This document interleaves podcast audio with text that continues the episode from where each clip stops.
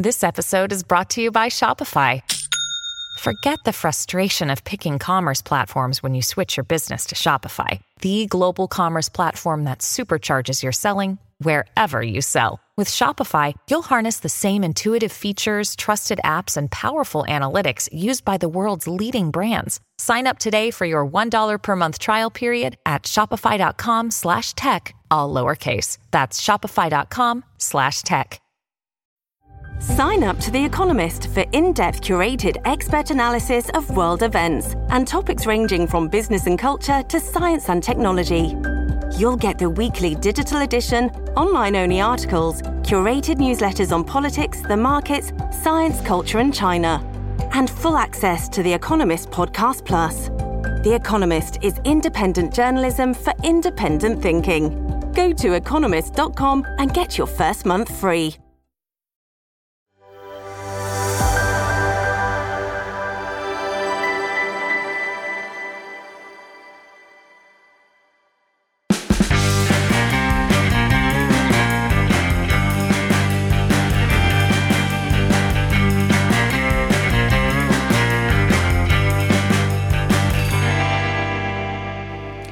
Good evening and welcome to the Fred Paul Show on A D H T V. Well, after being struck down by COVID for a week, A B C Media Watch host Paul Barry returned last night to criticise a recent wave of media reports about a miracle cure against the COVID virus, garlic. Barry was right. The garlic story was a beat-up.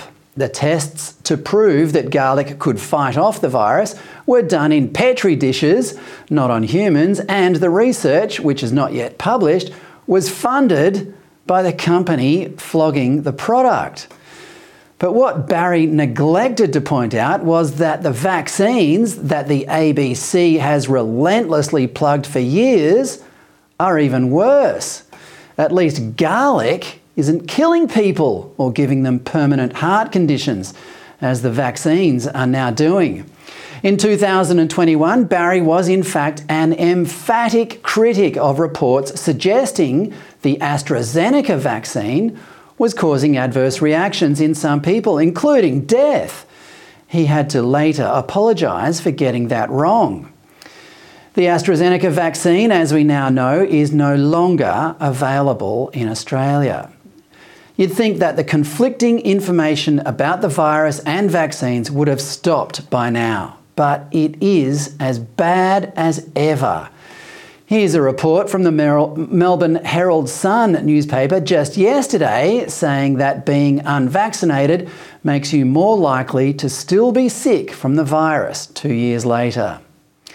Judging by the response to the online version of that story, not even the Herald Sun's readers are falling for that scaremongering anymore. It's certainly a strange way to attract readers. If you cast your mind back to the halcyon days of December two thousand nineteen, you'll recall a nation that was troubled only by the fake crisis of climate change and, for want of other worries, how to spend the billions of dollars we were making from digging up iron ore and coal and selling it to China and India. But that all changed when China announced in early two thousand twenty the emergence of the COVID virus, supposedly from a wet market in Wuhan. The country, indeed the world you see around you now, is dramatically different. More easily frightened, more dependent on government, more in debt, and more divided. All those changes weren't caused by the virus, which turned out to be not much worse than a bad version of the of influenza, but by our reaction to it. Three institutions that we previously trusted are now, since COVID, treated with, at best, scepticism and at worst, contempt. The media, medicine, and politics. Who could have guessed that in, in two thousand nineteen that these three would join forces to try to destroy freedom and profit from fear at the expense of the trust they once enjoyed? The media, which for generations was based on the idea that it spoke up for its readers and viewers, switched overnight to become a megaphone for the powerful. The medical profession revealed itself to be not much more than a front for, for pharmaceutical companies, which as it turns out are among the most corrupt companies in history, and politicians audaciously seized the opportunity to increase their power through undemocratic means. Analysing how we allowed this to happen will take years and will require those who perpetrated it to admit they were wrong. It will also require the public to accept that it played a role in this catastrophic power shift, accepting the undemocratic seizing of power by tyrannical leaders and health bureaucrats. As writer Dan Hannan said in The Telegraph in London this week, lockdowns look horribly like becoming a standard response to future health scares. The monster was not destroyed after all. A sequel to the horror film may follow. It would be comforting to pin the responsibility on someone. Autocratic politicians, cowardly bureaucrats, sensationalist broadcasters. But the horrible truth is that, as a country, we did this to ourselves. And in all likelihood, we would do it again tomorrow. One person who is fighting valiantly to ensure this does not happen is my next guest, Californian doctor and medical ethics expert Aaron Kheriaty, author of the brilliant new book, The New Abnormal, The Rise of the Biomedical Security State, which describes the, quote, new religion of health combined with state power as probably the most efficient of its kind that Western history has ever known. Doctor Kheriaty, Doctor Kheriaty, welcome to the show. Thanks, Fred. Great to be with you. Thank you for that kind introduction. It's a pleasure, and I, I thoroughly enjoyed the book and highly recommend it. Now, Aaron, you were working at the University of California in Irvine in two thousand twenty-one when vaccine mandates were introduced. You had already recovered from the virus at that point and argued you had natural immunity, which was either as good or even better than the vaccine. You refused the jab. What happened then? So I refused the jab and I challenged the university's vaccine mandate in federal court here in the United States and made made an argument that my constitutional rights were being violated by their policy. The university moved as swiftly as they could, basically to fire me. So they quickly placed me on unpaid, uh, what uh, on what they called actually investigatory leave, then unpaid suspension a month later, and then a month after that, They they let me go. And just to put this into context, I was a full professor at the university in the School of Medicine. So I had advanced through the academic ranks. I taught courses to the medical students across all four years of their medical training curriculum. And I also directed the medical ethics program at the university. So that involved chairing the ethics committee in the hospital, getting involved in various ethics policies at the university, not just at the Irvine branch campus where I worked, but all five of the campuses in California that had hospitals. I was involved with the U C Office of the President at devising pandemic policies up until it came to the vaccine mandate policy, where our committee of experts was not consulted. So that policy came down sort of from on high. There was no discussion, no debate. I published a piece in a, in a newspaper here, uh, the Wall Street Journal, to try to get a conversation going, you know, arguing that university vaccine mandates were unethical. And shortly after I published that piece, the university went ahead and finalized their vaccine mandate. And I, I just felt at that point that um, it wasn't enough just to pub- publicly criticize the policy in writing in, in the newspaper. But given my position as head of bioethics, I thought I needed to actually try to do something to change the policy. So that was the reason for the lawsuit. I was seeing colleagues of mine being steamrolled by this policy. I was seeing nurses that had given decades of service to, you know, in the hospital, caring for patients, uh, including during the pandemic when everyone else was staying at home, getting fired because they exercised their right of informed consent to so decline this, so th- the vaccine. Th- this wound up being a, a quite a prolonged legal case, and as you say, you were interacting with colleagues who yeah. were in a similar situation. Uh, you describe in the book that it, it wasn't, I mean, you're making it sound reasonably simple, but it was a, an awfully difficult time for you. You're a father of how many kids have you got? Yeah, that's right. It, it was a difficult decision. I'm the father of five children and the primary breadwinner in the family. So this had obvious repercussions for me as a career. I I had been at the university for fifteen years, nineteen if you include my residency training, which I also did there. And I anticipated and expected that I would retire there. I was very happy in academic medicine, caring for patients, doing my research, uh, working on the ethics program, and and teaching and supervising med students and residents. So Well, yeah, I just wanted to, was, sorry to interrupt, uh, Aaron, I just wanted to zoom in on that, you know, the fact that you were teaching ethics. And during your prolonged confrontation with your former employer, the University of California, did you ever sense at any moment that they even perceived the irony of sacking a, a, an expert in bioethics over an issue involving his, yeah. his ethics? No, it, it's very strange, and I can't help but think that the university simply felt threatened by a dissident within the ranks, especially a dissident with a title that would give him some level of, of credibility. And it showed just how deeply wedded the university was to this particular policy and the rest of the sort of COVID apparatus that was rolled out during the pandemic. I think, I think there were financial reasons for that. I think there were reasons related to political power that drove that.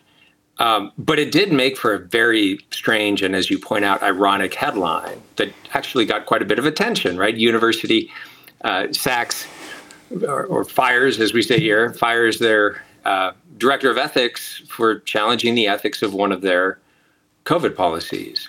And that irony wasn't lost on many people here. So the, the story made a bit of noise when it happened. But um, but I, I don't sense any uh, um, remorse or, or regret on the part of the university. How did the case We're dealing end? with people here, we're, you know, that, that are never going to admit that they were, that they may have been wrong. That uh, that seems to be a universal problem. How did that case yeah. end up, Aaron? So it ended up that I, I didn't prevail in that case, mostly on a technicality of that has to do with the level of scrutiny that the court applies to a case. So they applied the lowest level of scrutiny to my case, and so we weren't re- really able to argue the science. And um, I would I would need to be making a case that the court believed was a constitutional claim. And I tried to make the argument that my constitutional rights were being violated. The court Uh, didn't accept that argument in my case.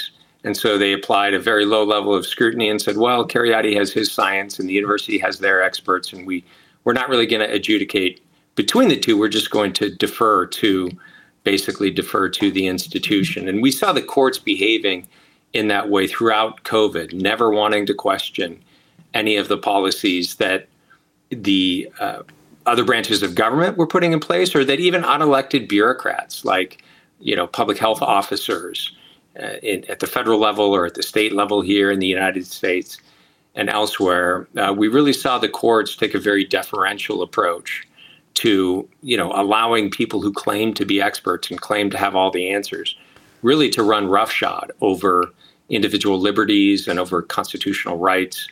And that, that legal aspect of what happened during COVID is very concerning to me. I'm concerned about the misuse and the abuse of science.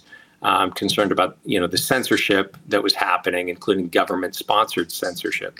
Well, but I'm let's, also let's concerned talk, that, sorry to interrupt. Let's talk about that. I mean, that, yeah. w- what you were just saying there are, are all very vivid subtexts in your book about how, uh, in this secular world that we live in, that the truth is is often a little elusive, and certainly in a court of law can be uh, twisted in any way you like. But uh, what I'd like to talk about now is the other lawsuit that you're involved with, and you're alongside uh, Doctor Jay Bhattacharya, who uh, is well known to uh, viewers of this channel, and Doctor Martin Kulldorff, Um, this is against the United States government for censorship imposed during the COVID scare, which you were alluding to just a second ago. Now, unlike yeah. most other cases regarding government censorship, this invo- which which normally involve just, you know, I- single instances of the government meddling in some sort of publication, this this is much bigger because it involves the censorship of hundreds of thousands of citizens.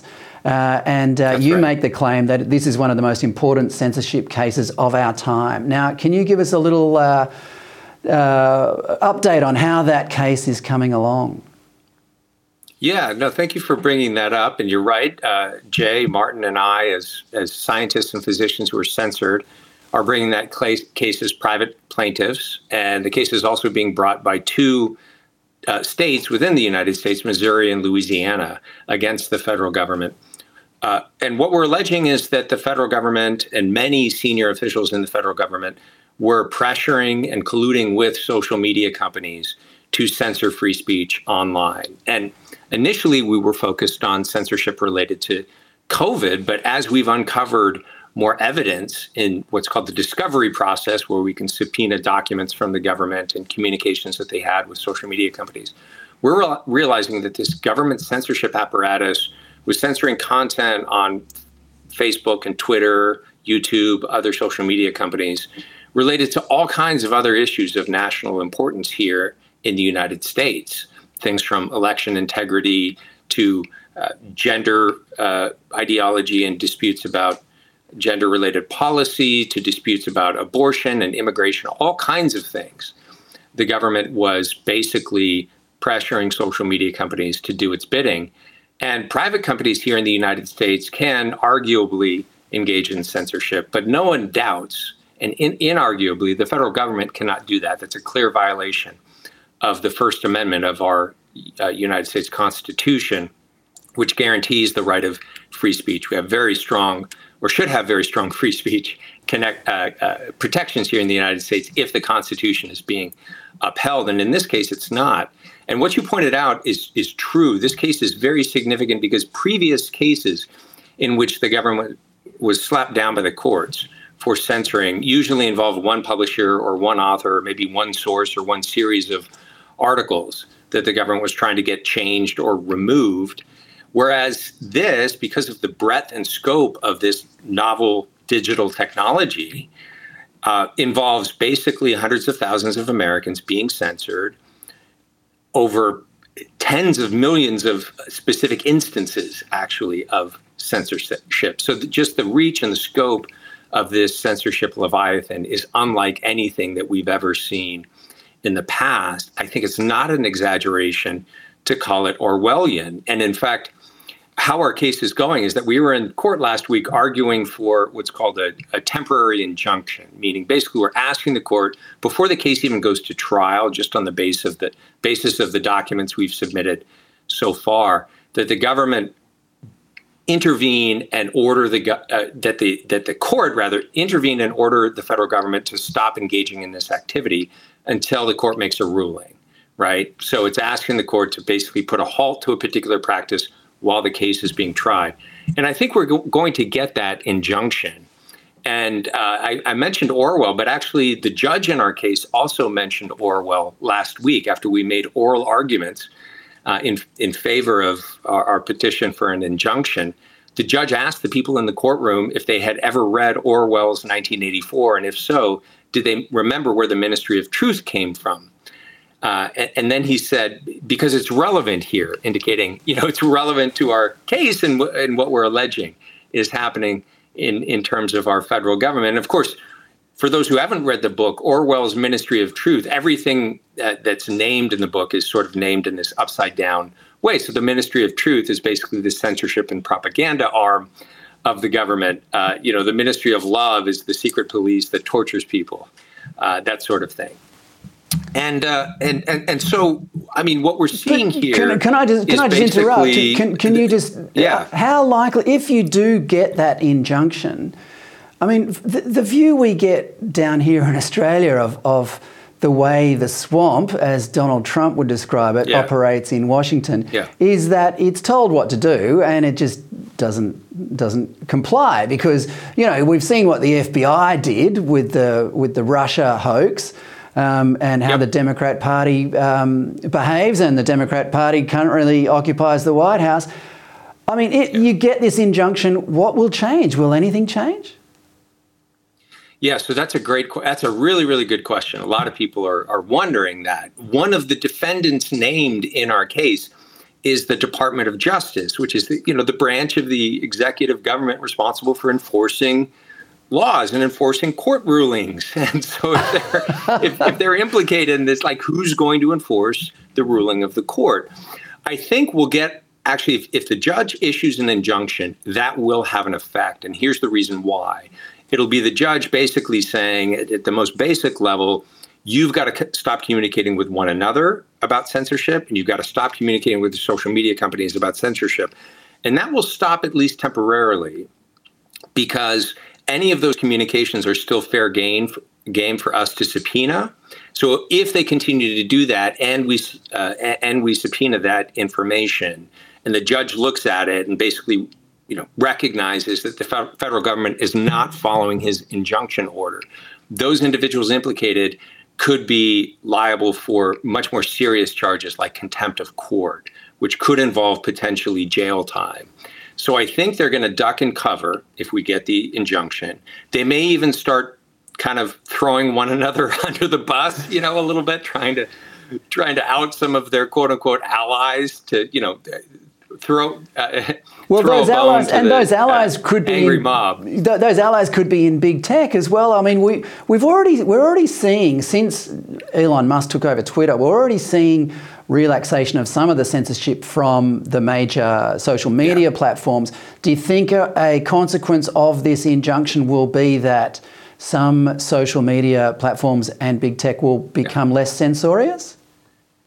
I I do, because this puts This puts the companies in a really, really tight spot, and I think they're going to be much more reluctant to communicate with or cooperate with the government on any content-related matters in the future um, because uh, of their potential liability. The, another thing that happened recently in our case is that we converted it from just these two states plus the four private plaintiffs to being a class, what's called a class action lawsuit, meaning that I, as a private plaintiff, am representing everyone in the United States who was unlawfully censored.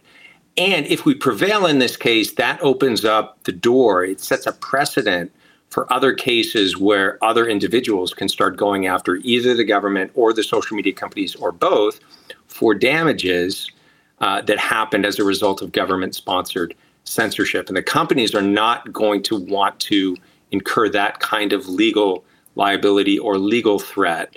So it's still an open case, open question about how to stop the government Leviathan, especially after our case ends and this the scrutiny level kind of goes back to baseline, right? How how or what mechanism is going to enforce the court ruling at that point?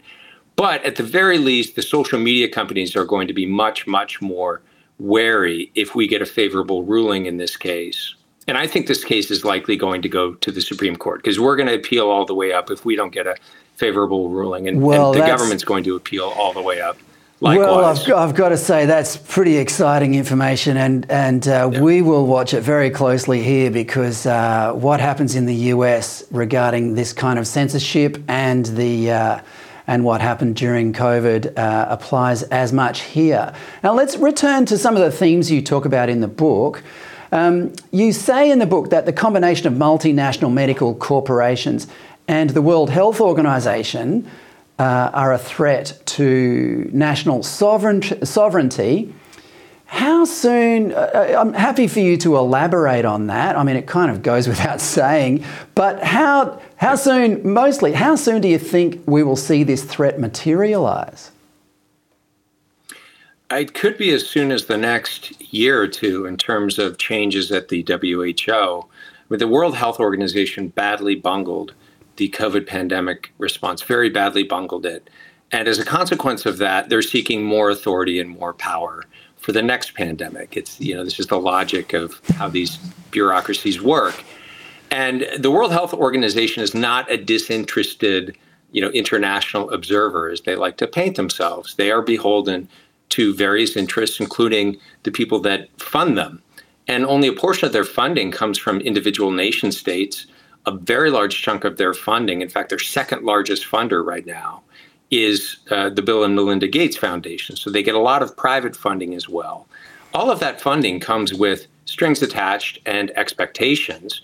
If you look at the grants from uh, the Gates Foundation to the W H O, for example, they include very specific information about, we want you to do this project, including these people, hiring and you know letting these people run it. Uh, that money does not sort of come just from goodwill and generosity and, you know, do what you think is best or do what your member states think is best with it. Uh, so that makes the World Health Organization a very powerful actor on the world stage. And what they're doing now is actually trying to accrue more power, more unilateral authority to declare um, emergencies. They, they, they just re- recently reinvented a new category that is uh, not is lower than an international health emergency. It's, it's sort of a category of of uh, situation of concern, where they sort of swoop in and take over and tell, you know, the member state where this outbreak or whatever is occurring how to manage it and what to do. And um, you know, as I and, and many others, David Bell, my colleague at the Brownstone Institute, former W H O Uh, scientists, as we've argued, these all move in the direction of basically giving the director general of the W H O, an unelected bureaucrat, more and more authority over member states, and basically allows other member states to, to pressure sovereign nations to fall in line with certain kinds of pandemic responses. And those responses, again, are not necessarily going to serve disinterested uh, parties or to serve the, the public welfare. Very often they will serve the interest of either the strongest nation state, the strongest, uh, you know, the biggest, the biggest national benefactors, but also the biggest private benefactors, uh, people like Bill and Melinda Gates, who stand to benefit, who stand, stand to gain both power and uh, profit from certain approaches to pandemic management. Particularly, they've They've gone all in on a, a vaccine-only strategy as a way of dealing with a viral outbreak. And meanwhile, um, those nation states are busily introducing the uh, technology that would make the World Health Organization's job a whole lot easier. I'm referring, of course, to things like digital I Ds and central bank digital currencies. I mean, ordinary people are kind of blindly watching this happen, not realizing that they could very easily be used against um, populations uh, by unelected officials, isn't it? Uh, am I being too paranoid, Aaron? Not at all. These are very, very concerning developments, which I talk about in Chapter three of The New Abnormal. So digital I Ds are going to be tied to biometric data, your iris scan, your face I D, your fingerprint.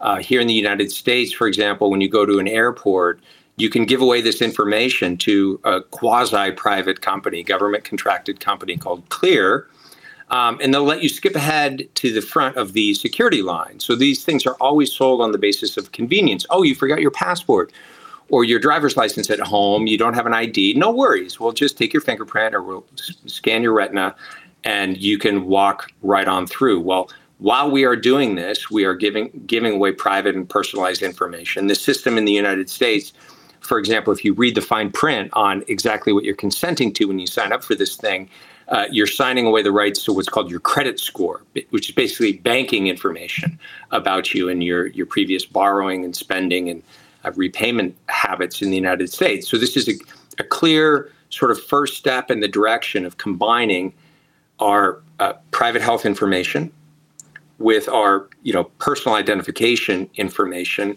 with information about our whereabouts, our travel habits, and our spending habits.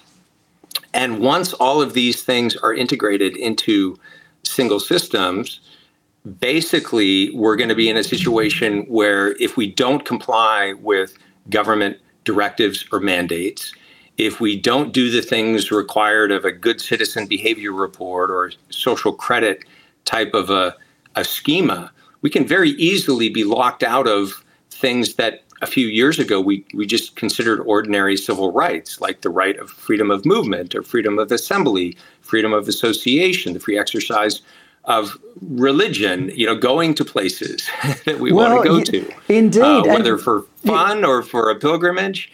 And uh, and the the most uh, the last point I'll make on this, just real quick, is central bank digital currencies will allow the ultimate form of control, which will be basically locking you out of markets if you don't comply. Your money is not good anywhere if you're not up to speed on the things that we've told you to do.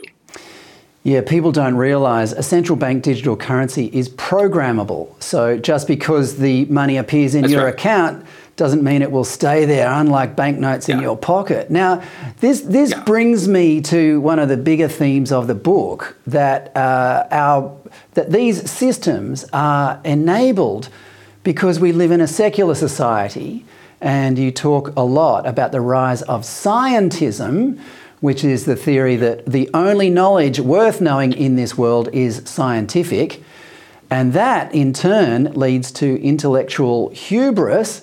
Can you explain to the viewers uh, what we're leaving out? Uh, the, the idea of transcendental thoughts and, and beauty might be excluded in this world of scientism and secularism. Just so, yeah. So scientism attempts, like all totalitarian systems, and I argue in the book, that scientism, which has to be distinguished from science, science is a disinterested inquiry into the truth about the material world and about the natural world, which is a very good thing. I'm, I'm a huge fan of science. I've loved science since I was a child, and I've uh, participated in scientific research throughout my career. But scientism is an ideology. It's a philosophical claim that that empir- brute empirical facts, or the things that can be known scientifically, are the only valid form of knowledge. And like all totalitarian systems, scientism tries to monop- monopolize what counts as knowledge and what counts as rationality. And in this case, it tries to claim expertise such that if you're not among the uh, the elites who are versed or trained or credentialed or whatever to say what is and is not the case, you don't really have a right to speak. You need to shut up and listen to the experts, right? Again, you see this tendency of monopolizing what counts as knowledge and rationality, and this hiding behind so-called experts. And of course, the people in power who are doing that can anoint whoever they want as their experts or as their representative of the science, capital T, capital S, and silence any anyone else who doesn't agree, including highly qualified scientific dissidents like my co-plaintiffs. You mentioned Jay Bhattacharya and Mar- Martin Kulldorff, a Stanford and Harvard Uh, faculty members, two of the best epidemiologists in the world, but of course they're not the experts who have been anointed Indeed. By the powers Which that be. Brings us back to the Ministry of Truth, really, doesn't it? Now, the um, yeah. the response to the to the pandemic treated people as potential vectors of disease, as you would know. Uh, you know, the scare campaign was all about locking us up because our fellow humans were dangerous to us. And this in yeah. turn kind of uh, led to a wider perception of humans just simply being cogs in a machine, which, uh, you know, probably we can uh, trace all the way back to Karl Marx. But uh, what yeah, I'd like that's right. to ask you, Aaron, is how do we get politicians now to just to treat us as humans instead? Well, I think the first step is that we must insist that politicians take responsibility for their own decisions. They cannot hide behind uh, so-called experts that they anoint. All of the decisions that were made during the pandemic are inescapably political. They involve many different competing goods besides COVID case counts or whatever metrics that, that we latched onto. Um, and so those who made bad decisions that ended up being harmful need to be held to account. They need to um, they need to be able to acknowledge the mistakes that they made. And if they're unwilling to do that, we need to st- take steps to remove them from power. So the very first thing that we should expect of any political leader is not perfection, not that they'll never make mistakes, but they, that they will take responsibility for their decisions and take responsibility for the good consequences of their decisions, but also acknowledge bad consequences that happened as a result of their de- decisions and tell us how they're going to rectify, how they're going to prevent that sort of problem in the future. And I think it's very important for us to recognize that politicians are responsible for the decisions that they made. And as you pointed out in your introduction, which is so important, is that all of us as citizens are also responsible. I mean, we get the political leaders that we deserve. We get the political leaders, at least in Australia and the United States, supposedly from the people that we that we vote for, right, at the polls. Um, there's and, some who and we also we also get the media well. we deserve. It's the, uh, it's yeah, the newspapers and Just T V so, stations. So. Right? Yeah, well, yeah, I mean, if the, nobody bought those newspapers, if nobody t- tuned into those programs, then, you know, they would be gone. Indeed, yeah. Well, the big, the, the next development here in Australia, uh, and it's it's not it's not repeated often enough, but we need what we call a royal commission into what happened, what went right and what went wrong. Yeah. Uh, most of it being yeah. the latter uh, here in Australia. Um, Doctor Aaron Kheriaty, we've run out of time, but thank you for your time. It's been an absolute delight. Thanks, Fred. And I can't recommend your book highly enough. Thanks again. Appreciate that. That's Californian Doctor Aaron Kheriaty, uh, the author of The New Abnormal, The Rise of the Biomedical Security State. Well, that's all from me tonight. Thanks for watching. If you're looking for great commentary about the issues that affect you, have a look at our website, A D H dot T V, or our app for the latest from Alan Jones, Mark Stein, Lyle Shelton, Damien Curry, Alexandra Marshall, Daisy Cousins, David Flint, Nick Cater, and more. Tell your friends, A D H is the new home for common sense commentary. And there's no shortage of things to comment about these days. I'll see you again tomorrow at seven o'clock. Good night.